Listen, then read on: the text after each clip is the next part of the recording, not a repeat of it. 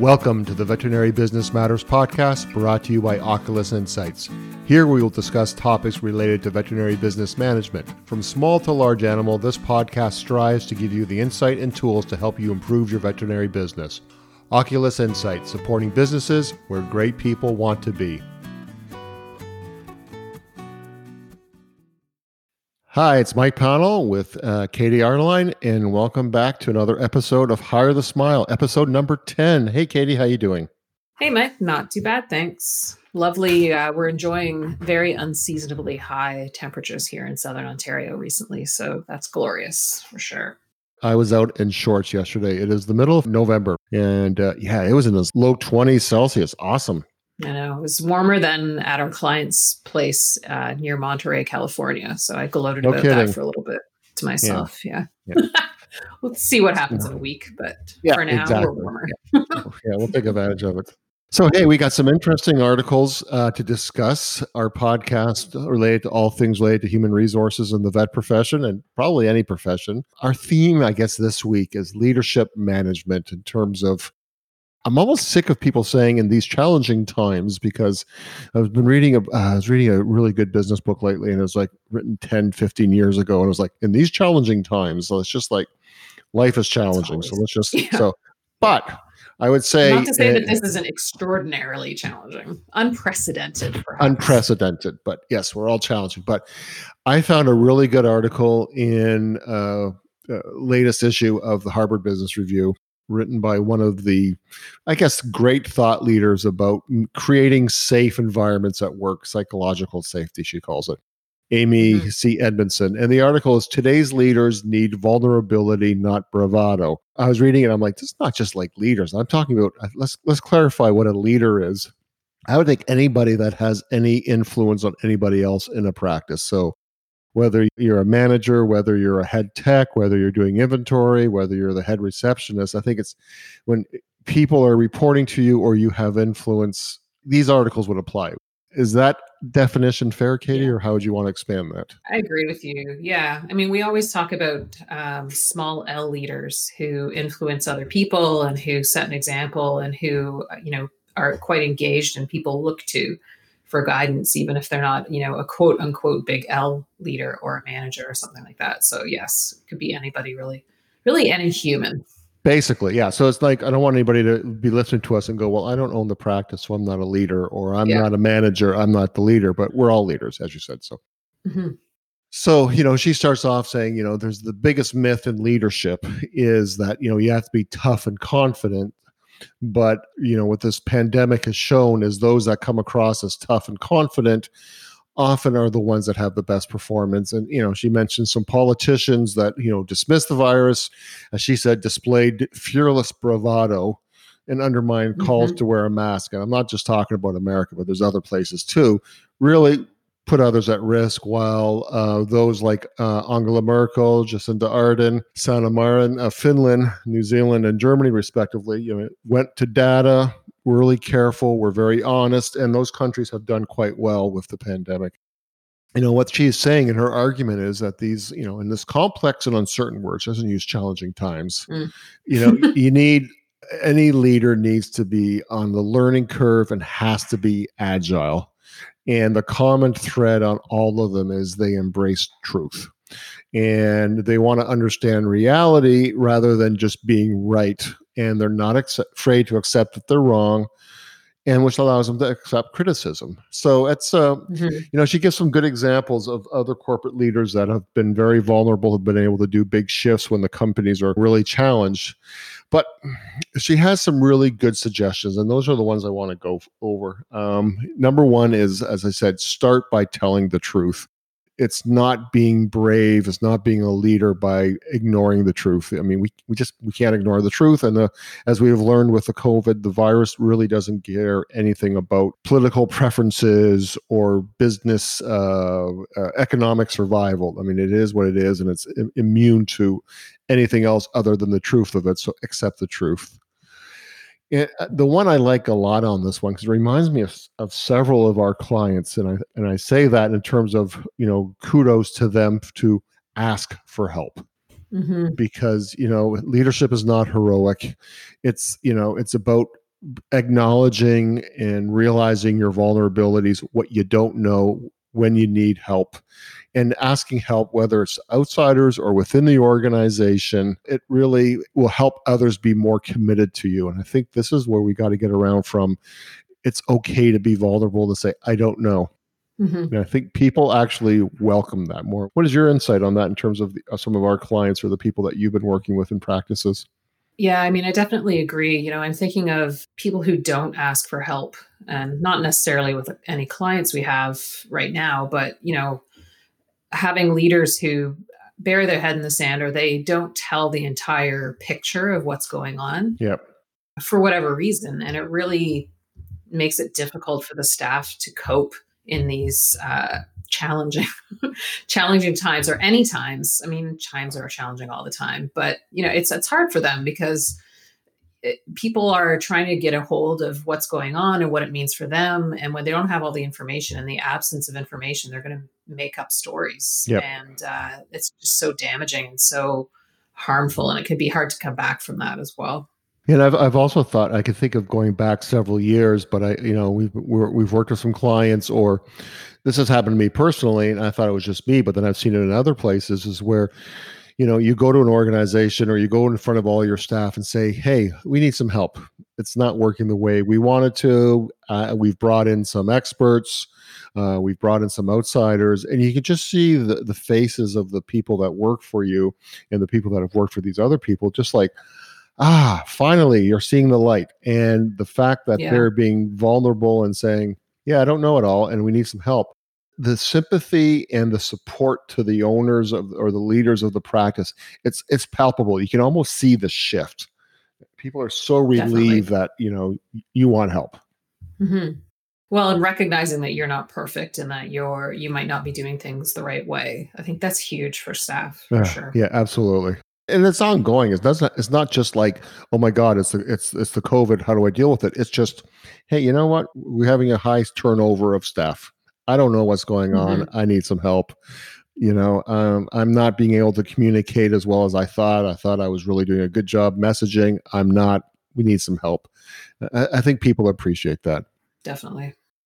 The other one she brings up is go outside your comfort zone. Um, and, you know, and you'll touch into this later on, but, you know, we fail to develop into really great leaders because we often will just sort of operate on autopilot. Uh, we self perpetuate our habits and we repeat what has worked in the past. And, you know, what I like, she has a great line is that playing to your own strengths can ultimately be a recipe for disaster. And I know we've had some discussions, and I know uh, some of our Oculus courses, we've had discussions about situational leadership as brought forth by uh, Ken Blanchard in terms of, I was just talking to somebody about this yesterday, and that, you know, our teams are dynamic people that work within our teams are dynamic they they will be changing in terms of their enthusiasm their competency or their skills to do things as leaders we need to change mm-hmm. and we need to develop and suit our leadership style for the situation. And i th- i see too often is that you know you know we many leaders have a very small toolkit and they just use the one technique. So i think mm-hmm. getting outside your comfort zone and just like yeah you know what? When somebody gets when things aren't going well i'm i'm a bad leader. When somebody gets very uh, and we've seen this before somebody gets really uh, uh, uh fragile emotionally fragile i don't know how to deal with it. Well this is where mm-hmm. we have to so learn. exactly. Yeah, exactly. yeah, it, it reminds me of the Carol Dweck book that I think I mentioned in our last podcast, Mindset, mm-hmm. and how people, you think that you're static and this is as good as it gets for you. Uh, and you know that's that fixed mindset that's not a growth mindset but once you say okay well i don't know something and that doesn't mean that i can never know it but i can figure out figure this out it just it opens things up so much and it really ties back to that asking for help when you need it as well yeah recognizing when you need help yeah for sure yeah and that ties in you know when you make a mistake admit it you apologize and yeah. I, I think you know people are smart people can see through you and they know when you've made a mistake and i think when we try to bluster our way or pretend it didn't happen, you, uh, you lose all credibility. Like, or make excuses and blame it on other people. Yes, of course. Let's blame it on other people. Yes. Yeah. Yeah. Yeah. And uh, you are ultimately the leader, so you know the buck has to stop with you. So, so yeah, I, I, really like that. And then the last one she talks about is, you know, involve others in your journey of self improvement. And I have found this to be really effective. I know talking with people, I lived it myself initially, saw how how it lear- worked, but I've also encouraged others. Is that you know when you get your reviews back and something comes up that there's an area of improvement that's needed. It's really effective way to go to the everybody else and say, "Hey, I just got my review back, and I'm a micromanager. I had no idea." and I don't want to be a micromanager, so I need your help. And so I want you, if I'm in a position of being a micromanager, I need you to tell me, but I know I, I need to prove it to you that you can tell it to me in a safe way that I'm not going to get upset. And yes. I have seen this happen time and time again. And what a benefit it's made to um, so many individuals when they just say, you know what, I I thought I was doing a great job, and, and I don't think anybody's purposely trying to be, you know, a bad person but when it's pointed out to them and they're like, I don't know how to do this. I don't recognize it in myself. I don't know when I'm when, when I'm exhibiting this behavior. And if they leave themselves open for the other person to go, you know, whatever it's a code word or a, a debrief at the end of the day, whatever, boy, a lot of good things will happen. Yeah. And it goes back to, you know, that feedback is just information. And part of, you know, what we'll talk about in a moment about emotional intelligence, but, you know, taking, removing your ego and removing your self from the situation and just looking at it really objectively. And it's like, okay, well, this is feedback. I might not be intentionally doing this, but this is the effect that it's having on people. And I think that's the biggest stumbling block that we see. And the sort of biggest indicator of whether somebody's going to be successful or not is okay, I, I own that I'm having this effect. I absolutely don't intend to. What do I need to do to fix it? Versus the people who just say, well this is that's not me that's not that's not what i'm trying to do and it's like well this is the effect you're having though people aren't lying you know they're yeah. not all ganging up on you so uh, that can be an that's a, a mind shift that really needs to happen for a lot of people and i think that's a key for unlocking you know a, a journey of self-awareness and emotional intelligence for people well, I think that's a great segue in, into the article that you found because I think emotional intelligence is so important. So important. Totes. Okay. So, the article I chose is called Four Reasons Emotionally Intelligent Leaders Impact the Bottom Line. And it was from entrepreneur.com, authored by Sarah Carolyn Sabin.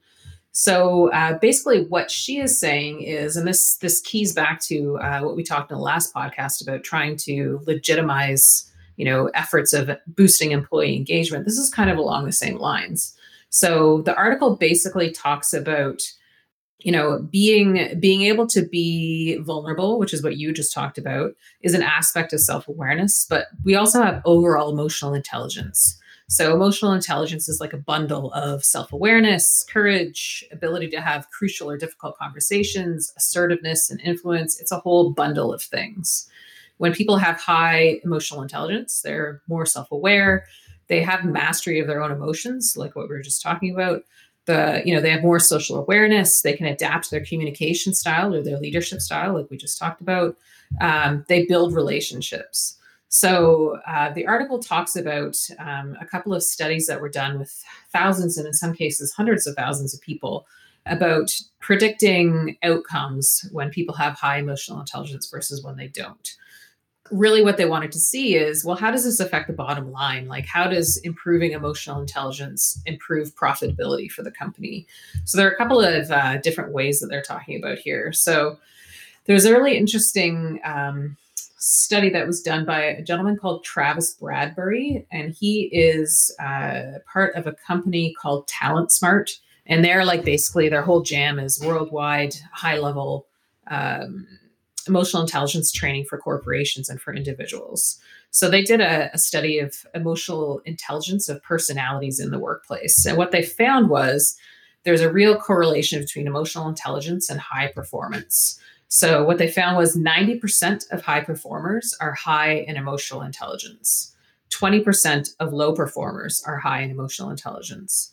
So it really shows you that there's a, a big difference between you know performance uh, between those who are emotionally intelligent and who aren't. And you know having a high performing leader you're going to be a better quality leader. You're going to be able to get more out of your staff and that's that's got a direct link to profitability. So that's the first one. Any thoughts on that one, Mike? Yeah, you know, when you're bringing that up, because I can think of situations that I have seen when I have worked in practices, I've seen it visiting other practices where we have seen, and I know the answer to this, but I just think it's something we need to discuss is big billers. You know, they're vets that are big billers. They, you know, they're mm. drivers of the business. Uh, yet their emotional intelligence is probably less than that of a gerbils and I, yes. I, have seen them, you know, throw things, scream things, yell at people, blame everybody, and I mean, it's just like they're a, a walking monsoon. So, how do we balance the fact that these are high performing veterinarians with the absolute absence of any emotional intelligence? Yeah, that's interesting as you say that because I'm thinking, you know, what are their motivations? You know, it almost seems like the people who are really driven to bill and they're driven to produce uh, in the absence of emotional intelligence, they want to keep it for themselves. It's almost more like an ego kind of a thing. Like, I am a high performer, come hell or high water, no matter what else happens around me.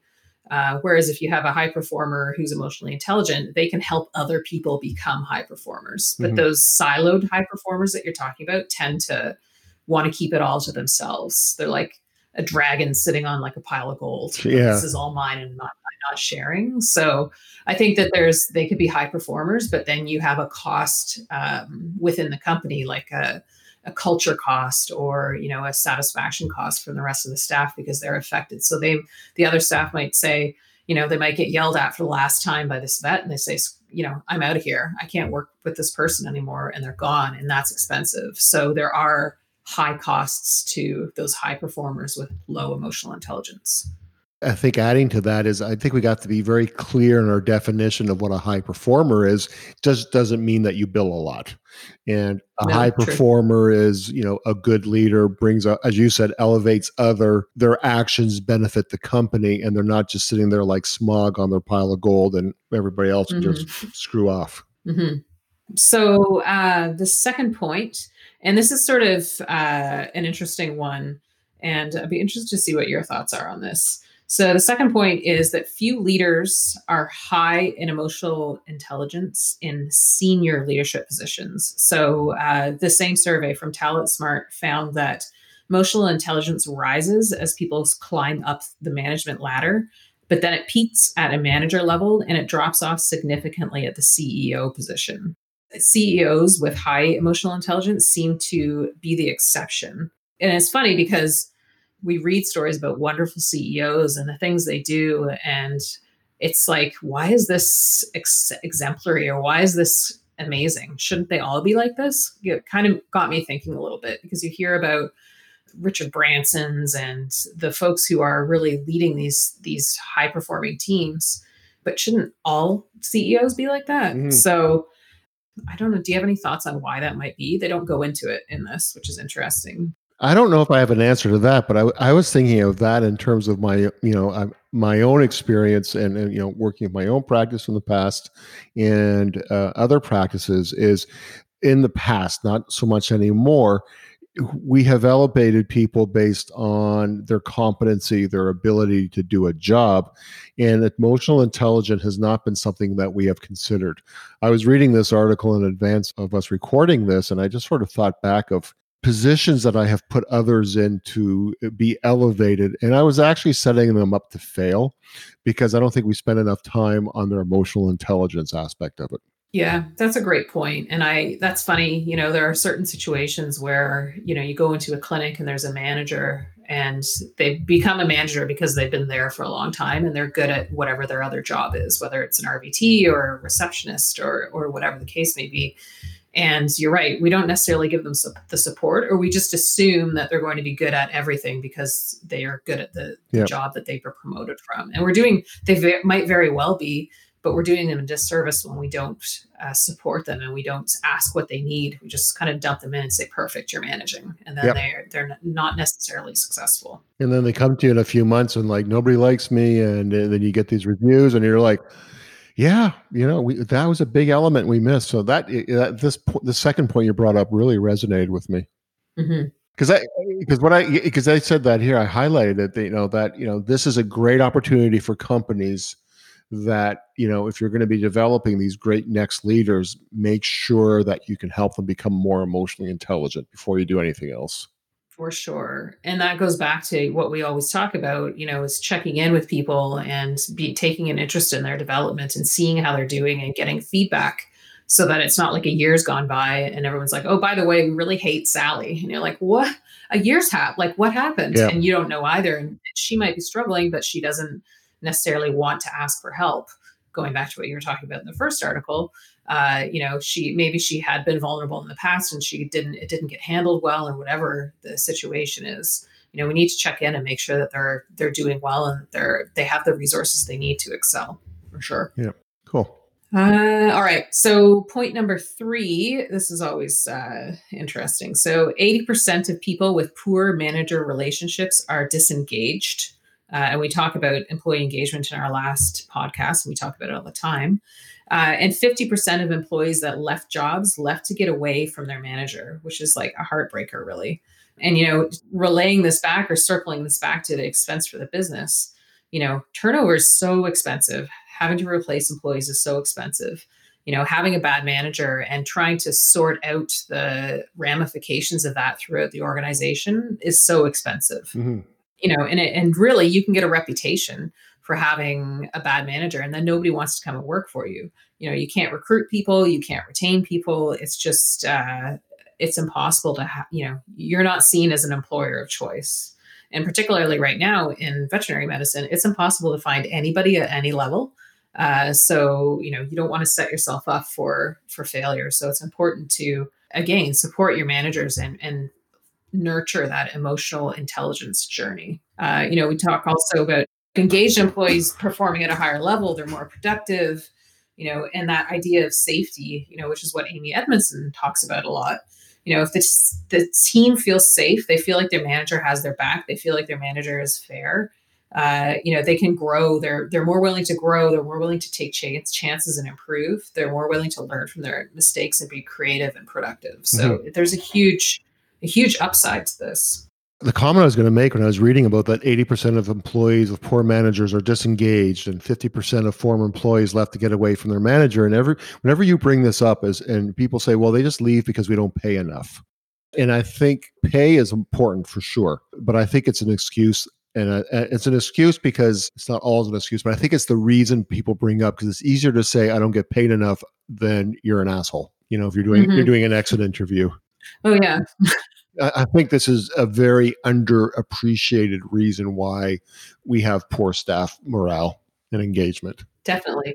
And going back to your article, when you have a manager who isn't modeling vulnerable behavior or tell me when I'm doing something wrong behavior. You know, their employees are never going to bring it up. So of course they're not going to say that that's the reason when they leave, mm-hmm. unless they they're very very disgruntled. So then yeah.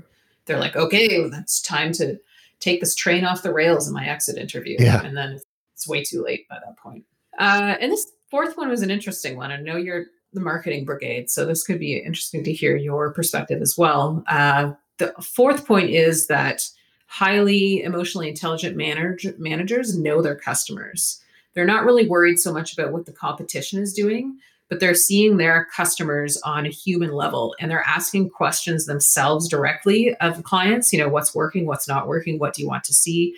Or they are very good about listening to the frontline workers' input. So, you know, if you're uh, one of your receptionists comes to you and says, people are are very unhappy about uh, XYZ. You know, the wait times are very long, and uh, they book an appointment and they're here for two hours in their car waiting because we're doing curbside.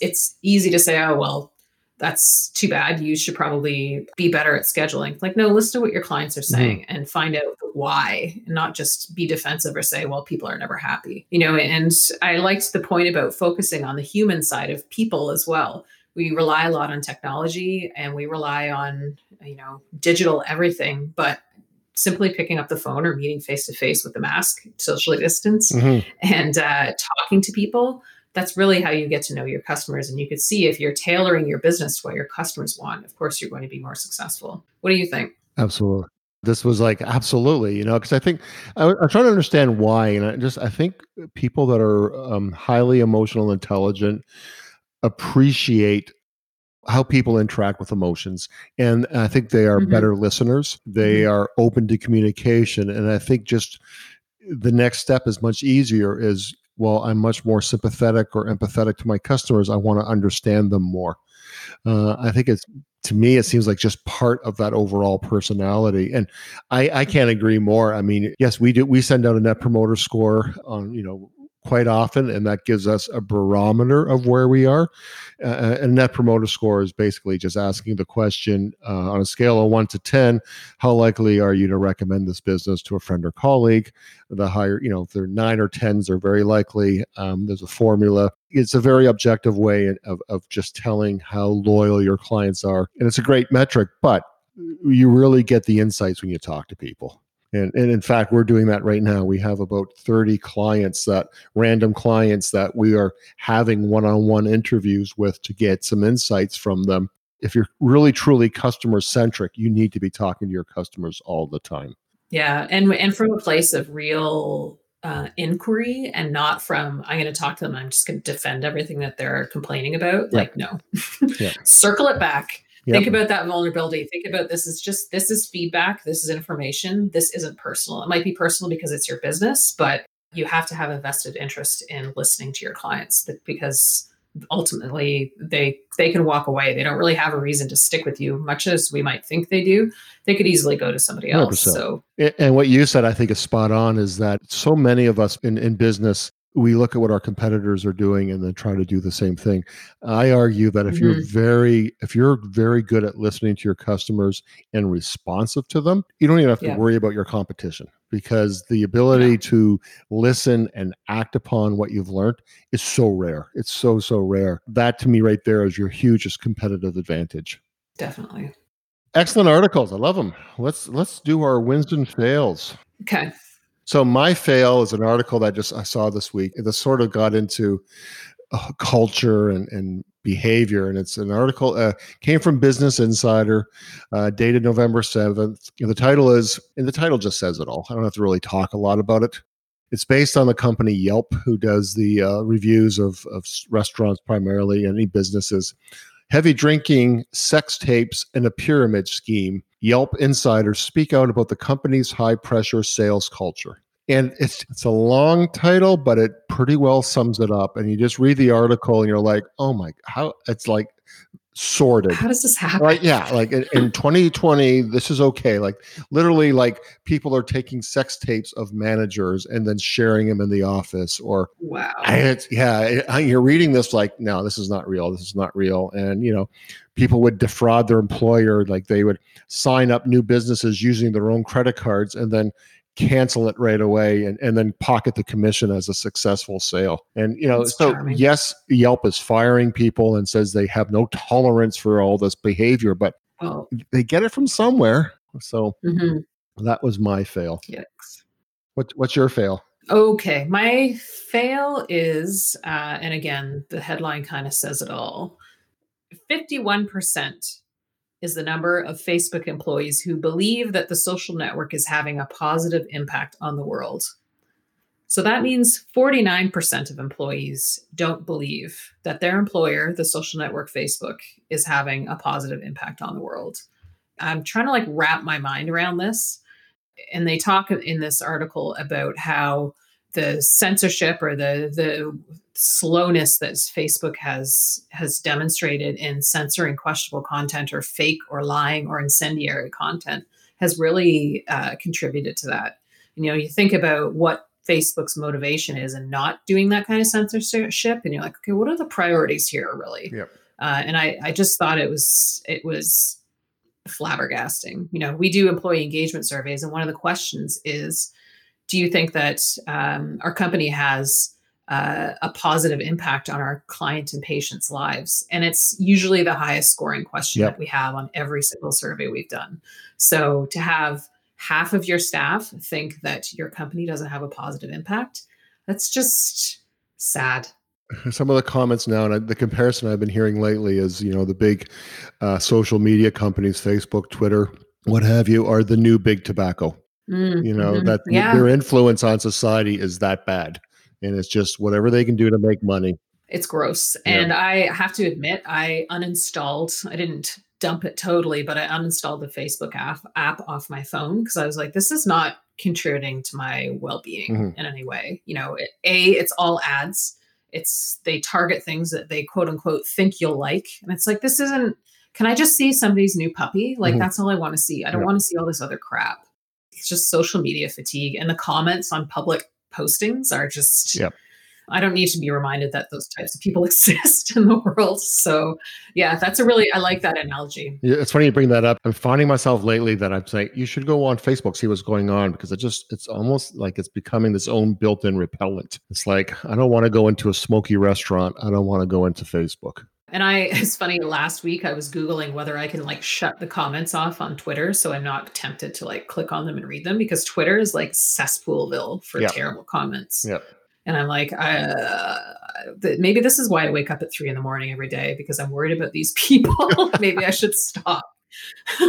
like I like the information, but I don't. I don't need to read these these comments where you're just like despairing for humanity. Anyway, on to positives. Tell me your positive. Yeah, my positive is, and I'm not being political on all of this, is my big win of the week, and I've got a personal relationship to this, is uh, Vice President of the United States nominated Kamala Harris. And the reason why I bring this up is a little known fact outside of a small group of us in Montreal, she went to the same high school as I did when I was going there. So I was a year ahead really? of her. Yeah.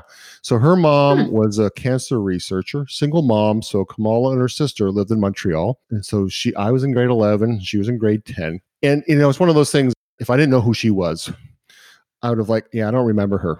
But right. you know, since this has started, there's been pictures. Like I was very involved in theater, so a lot of us in the talent shows, and then pictures are showing up. Like I know exactly who she is. Yes, mm-hmm. exactly. Mm-hmm. So you know, I can sort of say, uh, "Hey, I've shared the stage with the uh, Vice President of the United cool. States." Um, yeah, nice.